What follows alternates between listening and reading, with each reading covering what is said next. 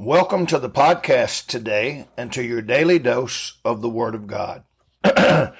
today is the first day of November. November is the season of fall.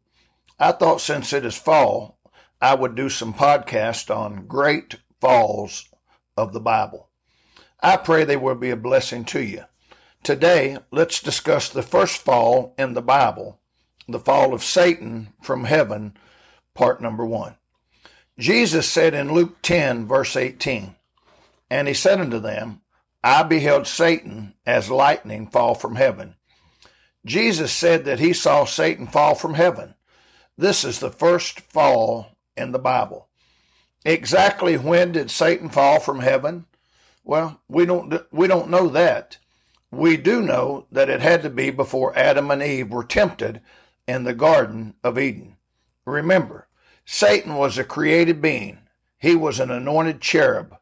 Listen to what Isaiah said about Satan, who also is known as Lucifer. Isaiah 14, verses 12 through 15 says, How art thou fallen from heaven, O Lucifer, son of the morning? How art thou cut down to the ground, which did weaken the nations? For thou hast said in thine heart, I will ascend into heaven. I will exalt my throne above the stars of God.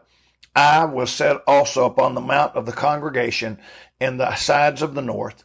I will ascend above the heights of the clouds. I will be like the Most High. Yet thou shalt be brought down to hell to the sides of the pit. If you notice, five times in those verses, Satan said, I will. Anytime anyone tries to exert their will over the will of God, they're asking for a great fall. Remember, God is sovereign. His will will be accomplished. Satan or no one will be able to stop it. If God's will could be stopped, Satan would have done it years ago. He's had thousands of years to try, and each time they have failed. Be careful about giving Satan a foothold in your life. Remember, he deceived one third of the angels to follow him. Don't underestimate his power and deception. 2 Corinthians 2 verse 11 says, Lest Satan should get an advantage of us, for we are not ignorant of his devices. Don't be ignorant about Satan and his devices. May God bless you today.